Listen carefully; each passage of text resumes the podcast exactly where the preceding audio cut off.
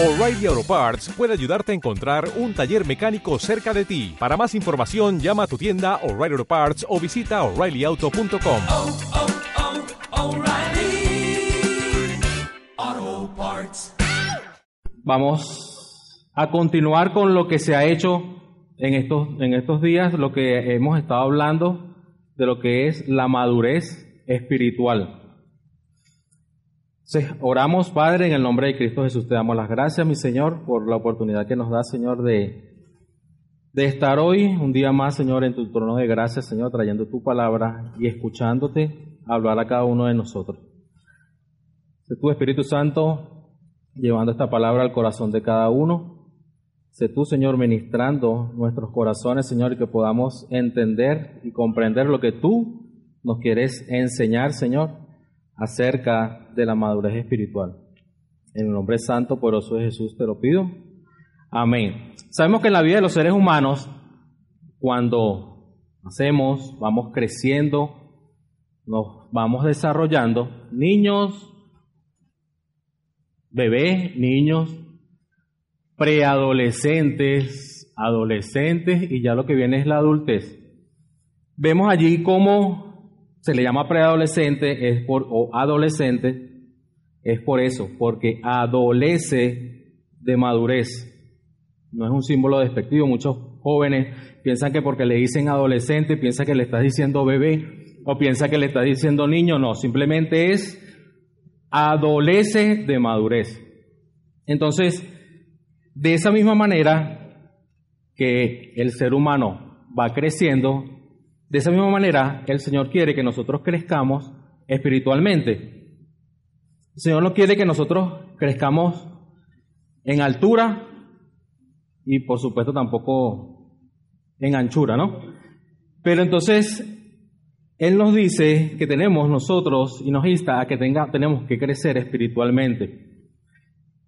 Acompáñeme por favor a Hebreos 5,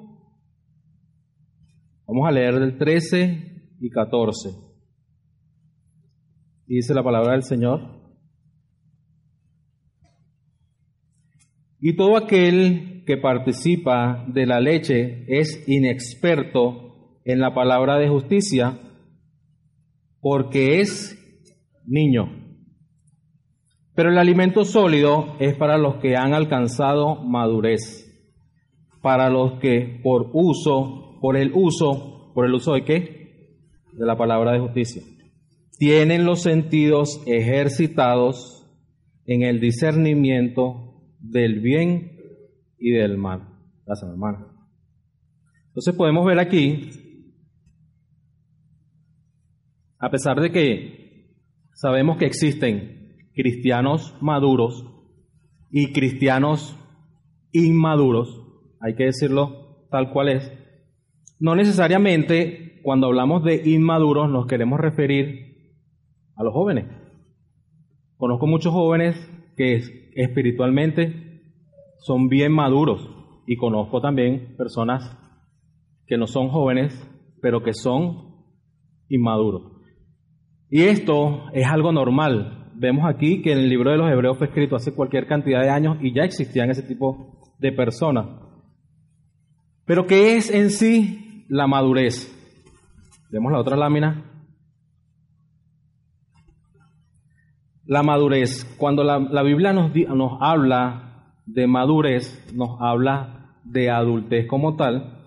Pero en la Biblia nos quiere decir, cuando habla de una persona que está madura, nos quiere decir que es completo, que entiende la palabra, pero no solo que la lee y entiende lo que dice, sino que aplica lo que allí se dice. No solo eres oidor, sino que eres hacedor de lo que dice la palabra.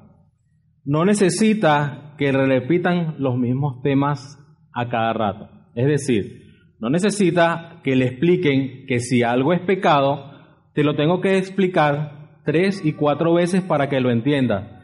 Se sobreentiende que si ya tú eres un cristiano maduro y que has leído y has releído lo que realmente no le agrada al Señor, no hay necesidad de estar, explicándotelo a cada rato. Y el cristiano maduro, según lo que establece la Biblia, necesita alimento sólido, necesita estudios profundos y practicar lo que se llama el discernimiento. Miguel estuvo hablando de lo que es semi, no el seminario. Allí es una manera de profundizar en los estudios, valga la cuña.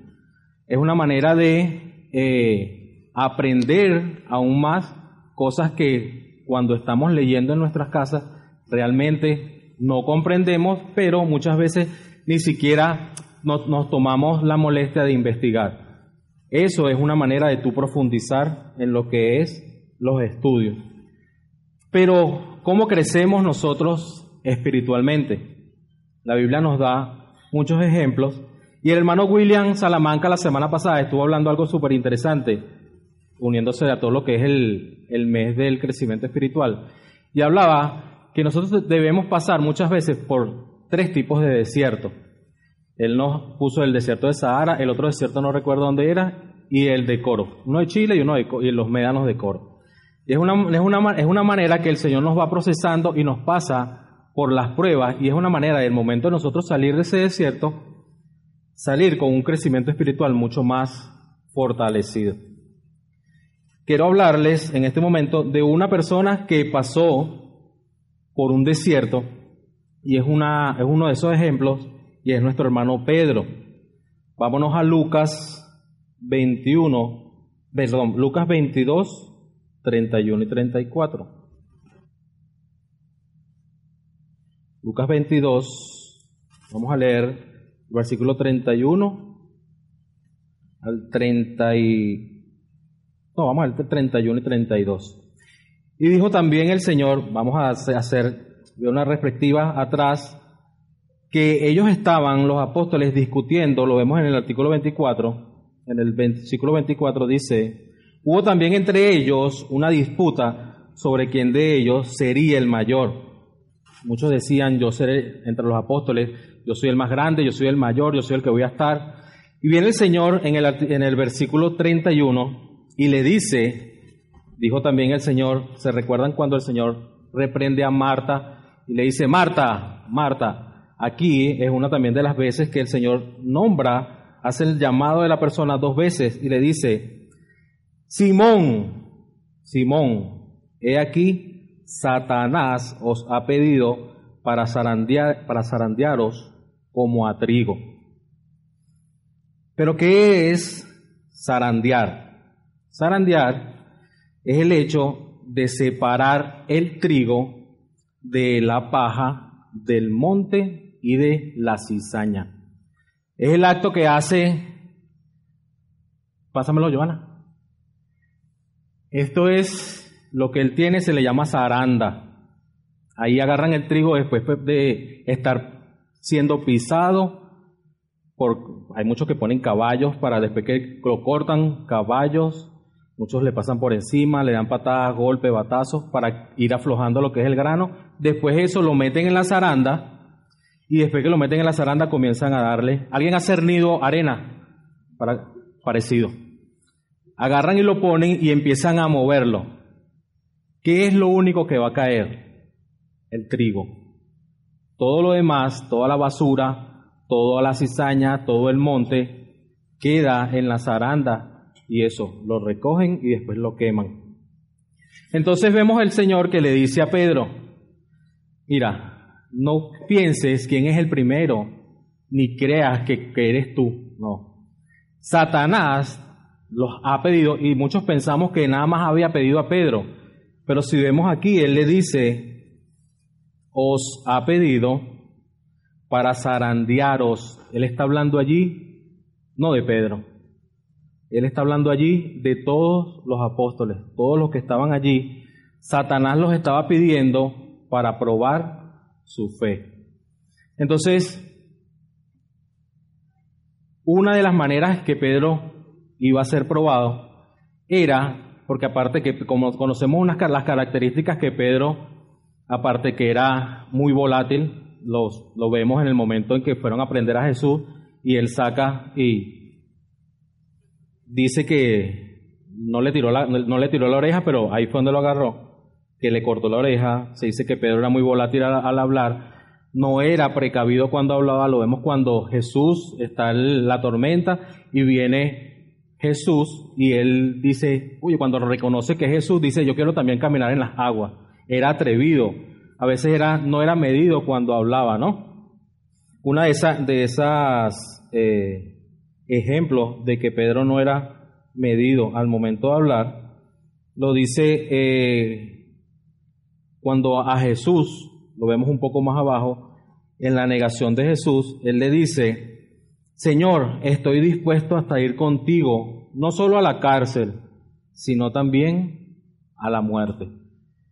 El Señor sabía que Pedro lo iba a negar tres veces, y eso era una de, de las maneras en que Pedro se le iba a zarandear la fe. A Pedro, después que lo iba a defender al Señor. Pedro, después que estuvo con Jesús, caminó sobre las aguas, veía la fortaleza de Jesús, los milagros, y había él confiado en el Señor cuando le preguntan, ¿quién, er-, ¿quién dicen que soy? Pedro dice, tú eres el Cristo. El Señor le dice, bueno, pero con lo que tú acabas de decir, es decir, que yo soy el Cristo, allí esa va a ser la roca con que se levantará la iglesia. Y vemos entonces cómo Pedro se le fue zarandeada su fe al momento en que prenden a Jesús y lo niega tres veces. Pedro nunca eh, llegó a pensar que él podía negar a su maestro. ¿Somos nosotros capaces de aguantar una zaranda como la que aguantó Pedro? Posiblemente en este tiempo digamos que no, porque en Venezuela no hay persecución. Pero en los países que sí hay persecución, vemos que hay personas que están dispuestos a soportar la zaranda por el nombre del Señor. Estamos nosotros eh, dispuestos a que se nos pregunte si adoramos, si honramos, si glorificamos al Señor en un país de esto. Creo que ahí lo tenemos que analizar.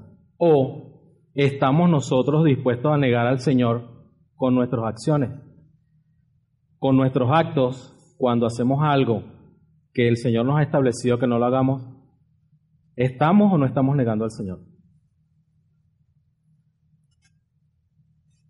Vamos a ver cuáles son las características de un cristiano maduro.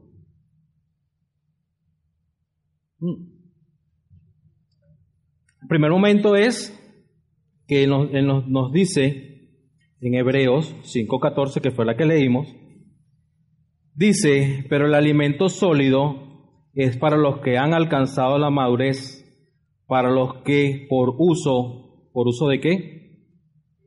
De la palabra de justicia, tienen los sentidos ejercitados en el discernimiento del bien y el mal.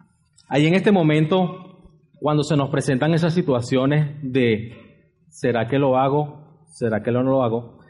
Podemos recordar la prédica, o se me vino a la mente la prédica de nuestro hermano Aarón, que Aarón está predicando en San Antonio de los Altos el día de hoy.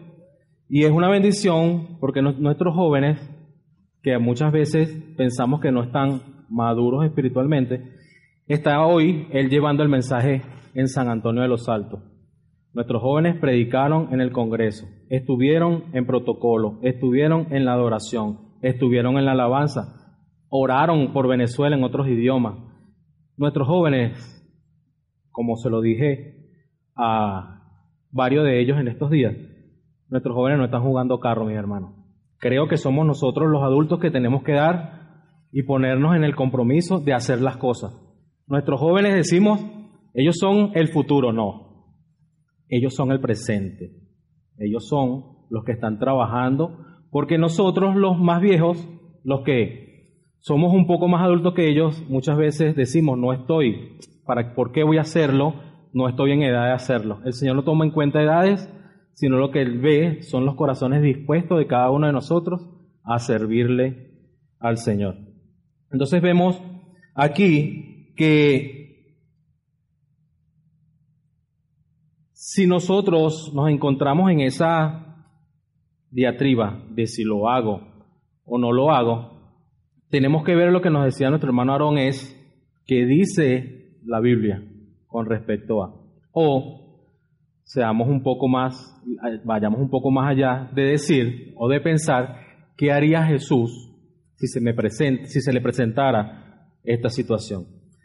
En estos días, para dar un testimonio, se me presenta la situación, se muere un amigo de trabajo y él le prestaba los servicios a, un, a otra empresa y resulta que, lo que los servicios que se prestaban no eran ni de la oficina, era algo personal. Y el cliente me llama y me dice, yo necesito que me sigan prestando estos servicios, que es emitir facturas. Oye, yo estaba con eso, pero ¿cómo lo hacía? Y comprendí que no era algo que estaba ajustado, no era algo legal. Y decía, ¿cómo hago yo para decirle a este cliente, mi compañero de trabajo estaba haciendo algo ilegal? ¿Cómo hago yo si el cliente me decía, yo necesito seguir haciéndolo? ¿Cómo hago yo para cumplirle una necesidad a un cliente y para no eh, mancharle la memoria a un compañero de trabajo? Duré tres, cuatro días pensando, me pasa el listado, la ganancia aproximada que se iba a obtener allí, 800, 700 mil bolívares, era la ganancia si yo lo hacía, que me iba, que por ese servicio, era un, 4% en base al monto de la factura más IVA. Y estaba pensando y decía, pero esto es ilegal. Sí, pero ahorita hay necesidades, pero el cliente cómo va a ser. Ajá, y Federico, mi, mi, mi pana, ¿cómo queda? ¿Cómo va a quedar su memoria? ¿Cómo hacía yo para quedar bien con las dos partes? Hablé con Consuelo. Hablé con ella. Me está pasando esto, me está pasando esto. Eh, ¿Qué dice la palabra? Dice que no. Y yo le dije, yo lo que le dije fue, eso lo pensé yo, pero yo necesitaba confesarlo. Estaba eh, siendo tentado por una necesidad y era una doble necesidad mía, porque evidentemente ahorita estamos en la necesidad de, recursos, pero una necesidad del cliente y una necesidad de no quedar mal. Entonces, ¿qué dice la Biblia? Y realmente hablé con el cliente y le dije, lamentablemente lo que te estaban haciendo no era, no estaba bien, búscate otra persona que te lo haga, lamentablemente yo no lo hago.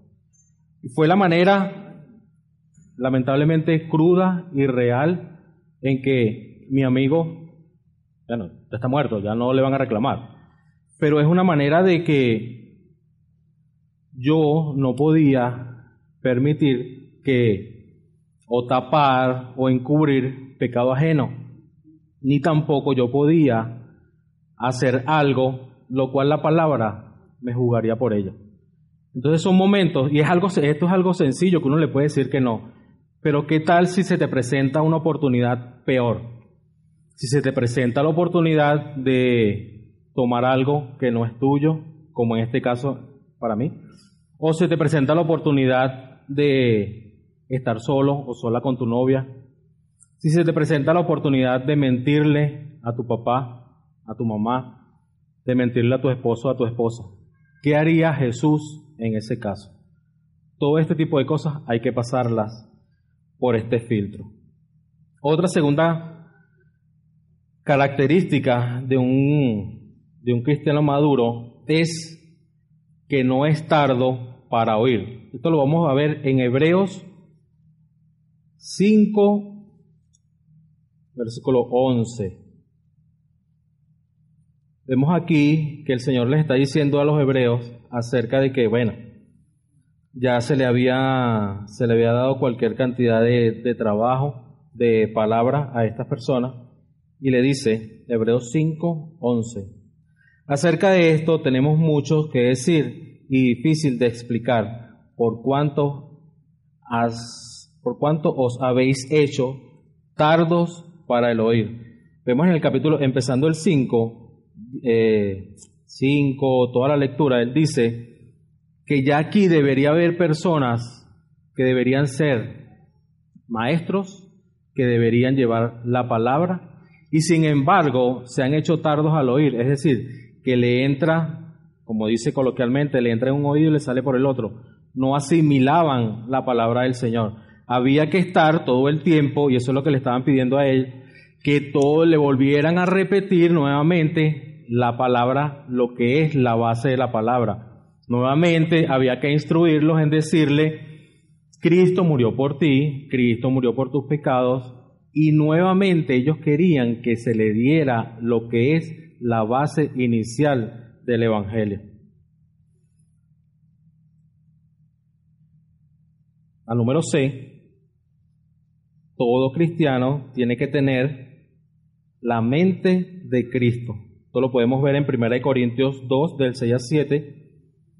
Y dice, sin embargo, hablamos sabiduría entre los que han alcanzado madurez y sabiduría, no de este siglo, ni de los príncipes de este siglo que perecen. Mas hablamos sabiduría de Dios en misterio, la sabiduría oculta, la cual Dios predestinó antes de los siglos para nuestra gloria. El cristiano y no quiero que me malinterpreten aquí, porque sé que estoy hablando con cristianos maduros, el cristiano debe tener o tiene la capacidad de juzgar. No me malinterpreten. Sé que muchos van a decir, hermano, la Biblia dice que no debe juzgar. Juan 7:24 dice, no juzguéis según sus apariencias, sino que juzgad con justo juicio. Y aquí quiero hacer algo de lo que es evangelismo explosivo uno a uno. Un ejercicio. Si yo robo, ¿qué soy? Si yo miento, ¿qué soy? Si yo utilizo el nombre de Dios en vano, ¿qué soy? Blasfemo. Si yo desobedezco a mis padres en lo que me dicen que soy. Si aquí hubiese un cristiano inmaduro, se parara y le dijera a cada uno de ustedes, hermano, no juzguen a René. No lo juzguen porque eso puede ser una debilidad que él tenga, pero nadie me quita el ser ladrón. Nadie me va a quitar el ser mentiroso o el ser blasfemo. Nosotros, el cristiano, tiene la capacidad de, de decir este tipo de cosas por lo que es el discernimiento. Tú puedes decirle a una persona, hermano, usted se robó esto, usted es un ladrón. Lo que no podemos hacer es, y te vas a podrir en el infierno. No. Eso si no, ese tipo de cosas, si no lo podemos hacer porque no nos toca a nosotros emitir juicio. Nosotros podemos es una cosa muy distinta, es juzgar y otra cosa es hacer el decreto o emitir juicio. Entonces, muchos hermanos, yo sé que aquí no, si uno le dicen, hermano, estás haciendo esto, estás pecando, muchos te dicen, hermano, no juzgues. ¿Se recuerdan en una de las primeras, hace como un año y algo, cuando estaba de moda era, no seas religioso? Todo el mundo te decía, hermano, pero no seas religioso. Yo recuerdo que agarré a un joven y le dije, tú lo que quieres es sencillamente que te deje que te revuelque en tu pecado y después cuando vengas llorando vas a pedir que oremos por ti. Sencillo. Eso es. Cuando le decimos nosotros a un hermano, hermano, no me juzgues, le estamos diciendo, déjame que peque o déjame llegar hasta la orilla del pecado. No te metas en lo que yo estoy haciendo. Pero nosotros como el Señor nos ha dado ese discernimiento de poder emitir justo juicio, tenemos la facultad de hacerlo. Entonces, podemos ir al otro punto que es, ¿qué se necesita para crecer espiritualmente?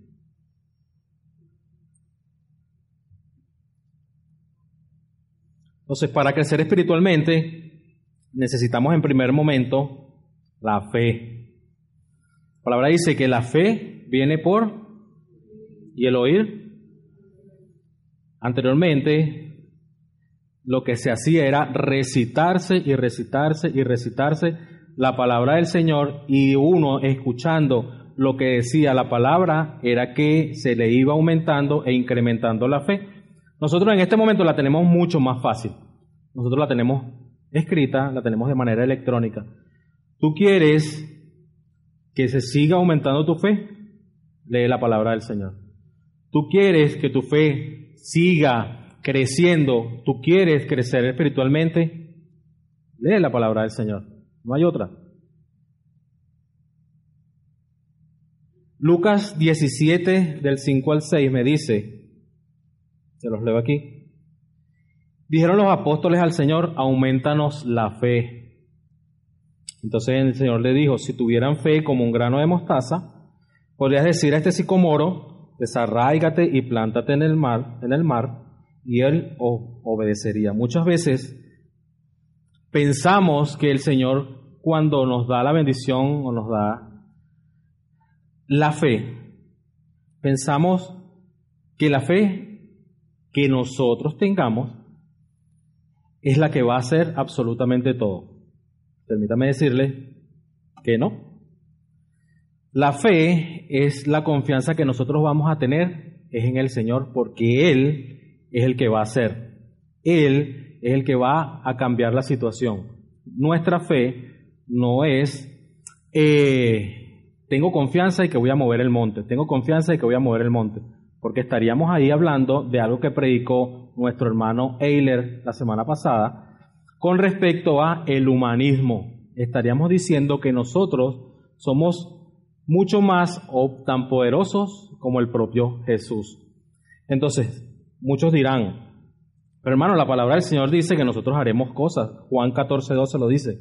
De cierto, de cierto os digo, el que en mí cree la obra que yo hago, se lo está diciendo Jesús, él las hará también y aún mayores hará, porque yo voy al Padre. Hay muchas personas que toman este versículo para afirmar de que, bueno, el Señor nos dijo que nosotros íbamos a ser poderosos y íbamos a hacer muchas cosas superiores al, al propio Jesús. Hemos visto en campañas evangelísticas, en televisión, personas que han sido sanadas y en oración, también lo hemos visto en, aquí en la iglesia, lo hemos visto, que por la oración y la fe que, tienen muchas personas han sido sanadas. Se han sanado enfermos. ¿Jesús sanaba enfermos? Sí. ¿Es superior el que Jesús haya sanado al enfermo a que se haya sanado al enfermo ahorita? No. ¿Se han visto paralíticos eh, caminar? Sí. Jesús también hizo caminar paralíticos. Se han visto, se ha escuchado que han resucitado muertos. Hay una película por allí de, una niña, que es una historia real, que resucitó muerto, se resucitó ese muerto, ella que estaba muerta allí. Jesús también resucitó muerto. ¿Podemos nosotros hacer algo superior a Dios, superior a Jesús? Él cuando se refiere a que nosotros vamos a hacer cosas superiores, es que le vamos a ser testigos en Samaria, en Judea y en los confines de la tierra. Eso es lo único que vamos a hacer superior a Jesús. Eso es lo único que nosotros somos los encargados de llevar el mensaje de Cristo. Y es lo único que nosotros podemos, en este aspecto nada más, ser superiores. Del resto, nosotros no podemos hacer absolutamente nada sin la ayuda de nuestro Señor. Vamos a otra que se necesita para crecer espiritualmente. Gálatas 5, 22. Y allí me habla, de los que lo conocen, los frutos del Espíritu. ¿Tú quieres saber si te estás desarrollando espiritualmente? ¿Tú quieres saber si hay un punto en tu vida que no sea que no lo tienes pasmado? Pasmado es que se ha, ha quedado allí estático, que no tiene movilidad, que no tiene discernimiento. Tú quieres saber si hay algo en tu vida lo cual sientes que está paralizado o tú no sabes que esté paralizado. Sencillo, mentaliza a una persona que te haya hecho algo que no ha sido de tu agrado y de lo cual tú estés molesta y pásalo por este filtro. 5.22 dice, mas el fruto del Espíritu es amor. Si tú esa persona que te hizo algo no sientes amor por ella, tienes que comenzar a trabajar el amor por esa persona. Y una de esas, de esas, de esas maneras es orando por esa persona.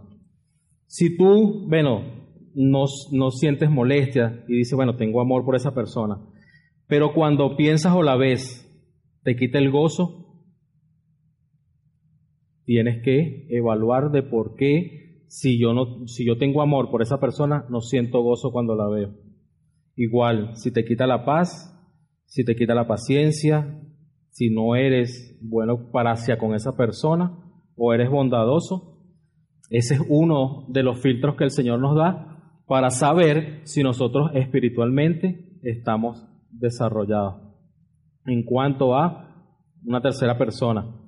Y otro filtro que podemos tener es leer el sermón, el sermón del monte.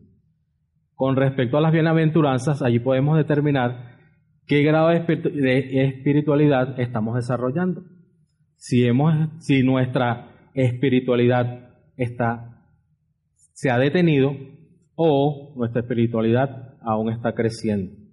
Y les doy este testimonio que no lo quería decir, pero gloria a Dios porque tengo que decirlo. El viernes estuvimos en, en la funeraria, en el velorio de, de una amiga de la tía de Andrea. Yo conocí a esa señora años. Y cuando voy entrando con, Consuelo a la funeraria de Andrea, vi un muchacho en el cual había peli yo peleé con él. Fue la, mi única pelea cuando estuve muchacho. Porque toda salía corriendo porque era muy llorón. Y fue la única pelea que tuve y cuando iba entrando, me paré y le dije a Consuelo, no puedo entrar. ¿Fue algo? Porque me recordé de lo que había pasado en ese momento. Recordé, porque resulta que ese muchacho está casado con la hija de la señora que se murió y no pude ni siquiera darle tampoco el pésame porque yo decía, todavía hay algo que posiblemente yo lo puedo haber perdonado, pero yo no sé si él me perdonó a mí. Y eso fue hace aproximadamente 27, 27, 28 años que sucedió eso. ¿Qué sucede? Que para yo poder pararme aquí y predicar esto, el Señor me puso, epa, me lo recordó. Hablé con Andrea y me, lo, que, lo que me dijo Andrea fue, yo voy a hablar con él y vamos a, a tener, a hacer que el momento ocurra. Yo tengo que pedirle perdón a Él. Yo no sé si Él me vaya a perdonar o me, me dé otro golpe, no lo sé. Pero yo tengo que hacerlo. Es mi trabajo, es lo que me manda el Señor, yo tengo que perdonar. Yo no sé si Él es enemigo, pero yo estaba con consuelo y estaba pegado en la pared. Y Él pasaba, entraba, salía, entraba y yo decía, bueno, hasta aquí llegué, de repente me colean de una vez a mí porque no sabía, no lo conozco, son veintipico de años y no sé quién es ah, en este momento, pero yo le pido al Señor y estuve orando por él, de que él me dé la oportunidad de yo pedirle perdón al Señor para yo poder pasar esto por este filtro. No sabía que lo tenía y el Señor me lo recordó y es más me lo puso enfrente. Es una manera también de yo evaluarme cómo estoy espiritualmente en este aspecto. Nosotros nunca, nunca dejaremos de crecer espiritualmente. Primera de Corintios 10, versículo 12. Dice, así que el que, el que piensa estar firme, mire que no caiga. Muchas veces nosotros, no los, no los, bueno, los que tenemos tiempo en el Evangelio, Pensamos que podemos dominar las tentaciones, podemos dominar ese momento cuando somos tentados, porque no, ya yo tengo tiempo en el Evangelio, ya yo domino la situación. Aquí les puse un ejemplo y le damos gloria a Dios por el metro de Caracas. y a mi hermana Daviana, hermana, voy a hablar de tu trabajo, gloria a Dios. Entonces vemos que las tentaciones son parecidas a lo que nos sucede a diario en el metro de Caracas. Nosotros, el Señor nos da un espacio. El Señor nos dice que todo no es, es lícito, mas no todo nos conviene. Él nos da un espacio, hasta la- igual que en el metro, nos da un espacio hasta la franja amarilla. ¿Qué es la franja amarilla? La franja amarilla es lo que es un símbolo de precaución. Epa, párate, no puedes pasar la franja amarilla. Cuando muchas veces la pasamos, escuchamos una voz. Yo sé, no sé si le va a preguntar a Daviana si es una voz que a todos los contratan nada más para decir eso. Se le recuerda a los señores usuarios no acercarse a la... Todos dicen así, yo no sé, yo no sé si esa es la voz, todos tienen que tener la voz, todos tienen que, yo no sé si es una grabación, no lo sé. Pero todo es, se agradece a los señores usuarios no pasar la franja amarilla. Yo recuerdo en mis tiempos cuando tú te pasabas, que eran las 8 de la mañana, gritaban, se le agradece a aquella persona que tiene la camisa blanca no pasar la franja amarilla, es por tu seguridad. No sé si es eso, ahorita sí. La misma manera, el Señor nos da una franja amarilla. El Señor aquí nos establece cuáles serán nuestras franjas amarillas. El Señor nos, allí nos señala cuando estamos cerca del pecado, lo que nos recomienda es huyar por la, huir por la derecha. Huyar. Bueno, me escuchará el pastor Adán si lo está viendo en vivo. Huyar. Huir por la derecha. Entonces, a nosotros no nos dicen, no nos mandan a, cuando Satanás nos, ataca o manda a sus aliados a atacarnos, nos manda ni a atar, ni a reprender, ni a darle patadas ni golpes, sino resi- resistir al enemigo. ¿Cómo lo resistimos? Con su palabra. Teniendo en mente su palabra. ¿Cómo entendemos, cómo resistimos al enemigo si no leemos la palabra? ¿Cómo resistimos esos ataques que van a venir? Eso es inminente. Esos ataques van a comenzar a venir. ¿Cómo hacemos para evitar no pasar la franja amarilla, caer en el abismo o ser arrollados por el tren del pecado? La única manera de nosotros poder resistir al enemigo, mis hermanos, es a través de la palabra del Señor. Cuando nos hacemos fuertes en su palabra, tenemos nosotros el discernimiento de poder decir qué podemos o qué no podemos hacer. Qué es lo que el Señor nos permite que hagamos o que no permite que nosotros hagamos. El ser humano, ya para ir, para ir terminando, el ser humano siempre en su crecimiento, ahí nos habla de leche materna y nos habla también de alimentos sólidos, pero también necesita algo externo que son las vitaminas. Una de esas vitaminas son los testimonios.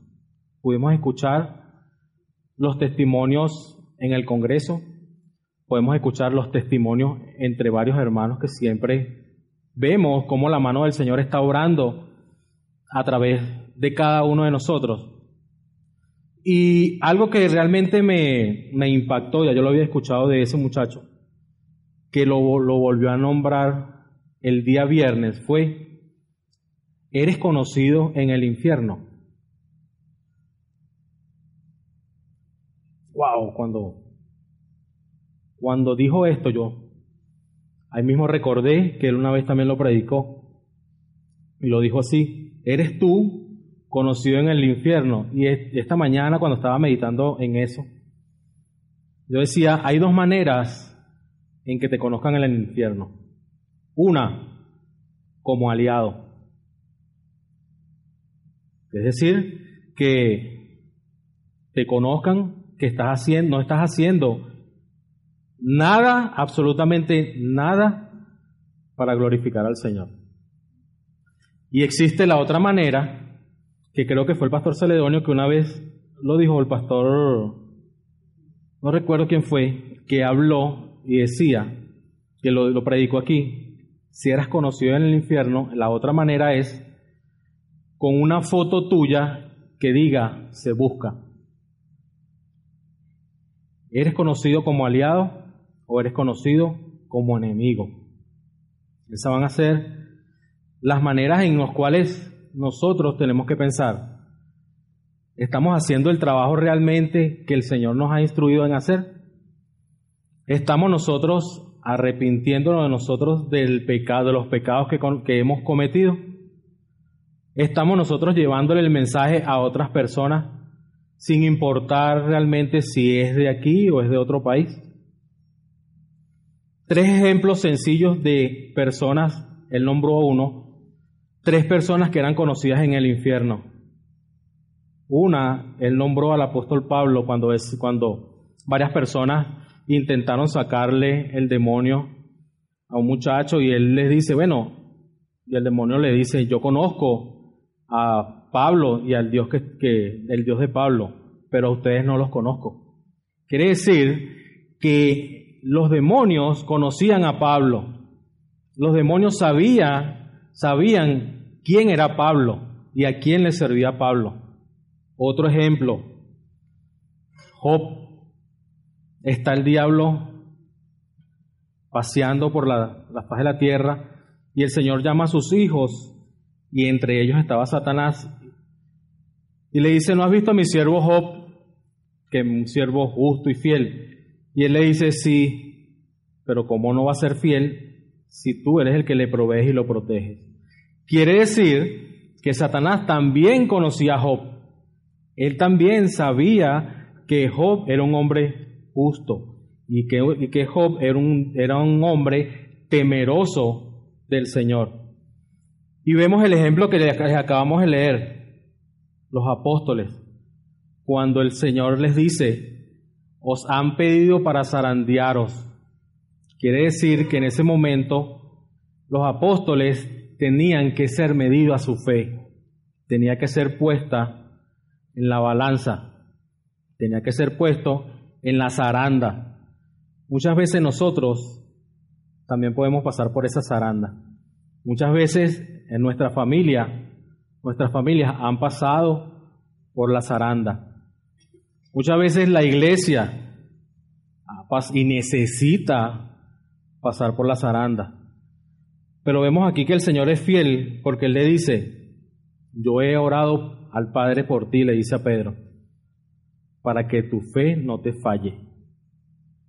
¿Será que podemos nosotros decir, que a pesar de que vengan zarandas a nuestras vidas, a pesar de que cuando vengan esos momentos de dificultad, podemos nosotros ser o cizaña o podemos ser trigo.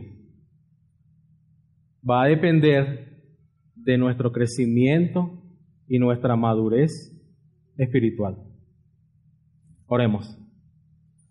Padre, en el nombre de Jesús, te doy toda la gloria, Señor, y toda la honra, Padre.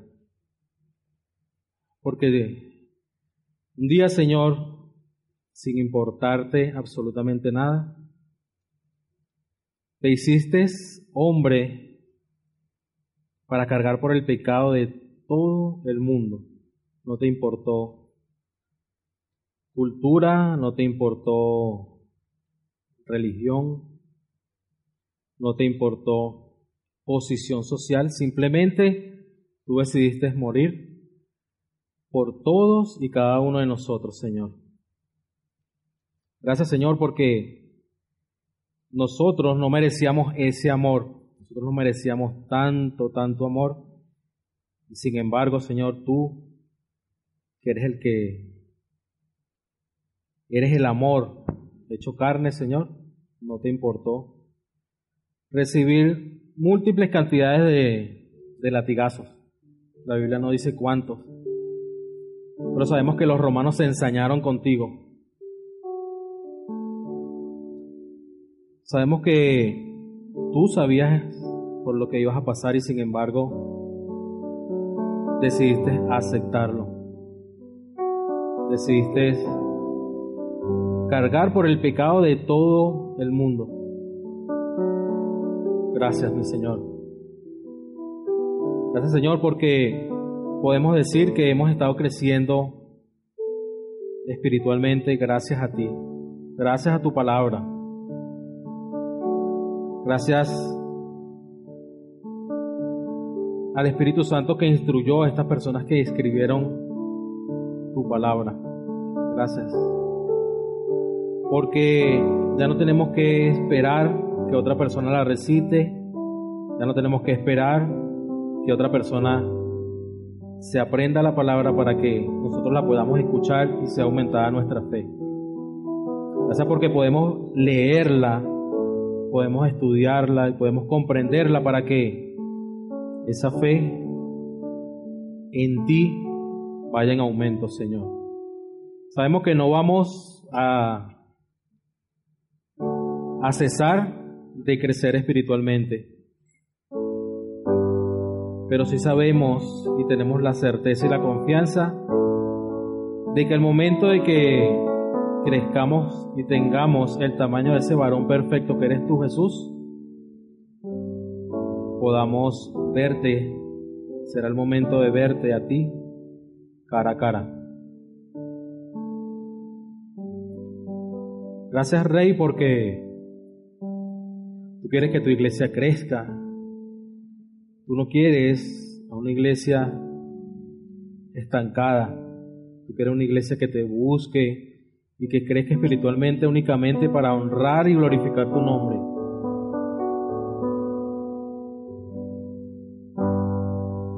Una iglesia no en número, no en cantidad, sino una iglesia de calidad para adorarte y glorificarte a ti y que tú seas, Señor, el único centro de nuestras vidas, el centro de la iglesia, como dice la canción, eres tú, Señor.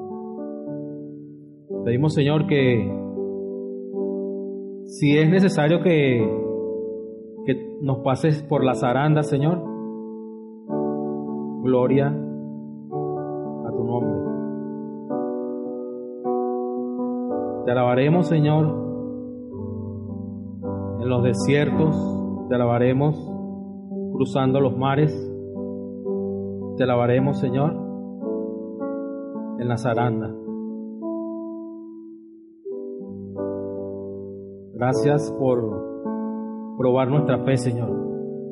Porque sabemos que tú, Jesús, al igual que lo hiciste con Pedro, que intercediste por él para que su fe no menguara, tú hoy estás a la diestra del Padre también intercediendo por cada uno de nosotros a través del Padre. Te pedimos que en ese momento, Señor de la zaranda, también intercedas por nosotros, Señor. para que nuestra fe no mengue y para que al salir, Señor, nosotros de ese proceso, mi Señor, nuestra fe y nuestro crecimiento espiritual, Señor, sea aún más fortalecido, Señor, en ti y en tu palabra. Sé que hay personas que que desean aceptar a Jesús en su corazón como único y suficiente Salvador. Él es el único en el cual confiamos. Él es el único que nosotros tenemos esperanza de que solventará nuestros problemas, de que restaurará nuestras familias, y Él es el único que tenemos la esperanza y la fe de que puede sanar cualquier tipo de enfermedad o dificultad. Si hoy estás aquí, no es por casualidad. Si estás aquí, no pierdas la oportunidad de aceptar el regalo de vida eterna que el Señor quiere darte y que ya Él pagó el precio en la cruz del Calvario. Simplemente puedes repetir conmigo de corazón. Señor Jesús, en este momento confieso que soy pecador. Me arrepiento de mis pecados. Te acepto como único y suficiente Salvador. Creo que moriste por mí en la cruz del Calvario y que resucitaste al tercer día. Inscribe mi nombre en el libro de la vida para el momento en que yo parta de esta tierra pueda ver tu rostro cara a cara. Si has hecho esta oración por primera vez, simplemente te pido que levantes tu mano para orar, para interceder por ti. Si has orado de esta manera, simplemente déjame decirte que el Señor es fiel y justo para perdonar tus pecados. Y eso es lo que Él desea, que con un corazón humilde y contrito podamos acercarnos a sus pies. Gracias Señor por la oportunidad que me das de predicar, gracias por la oportunidad que me das de llevar tu palabra, Señor. Espero, Señor, que podamos, con esta palabra, Señor, que tú nos has traído, poder crecer, Señor. Un poco más, Señor. Crecer para hacer las cosas de acuerdo a como tú nos las has establecido. Hacer las cosas bajo tu voluntad, Señor.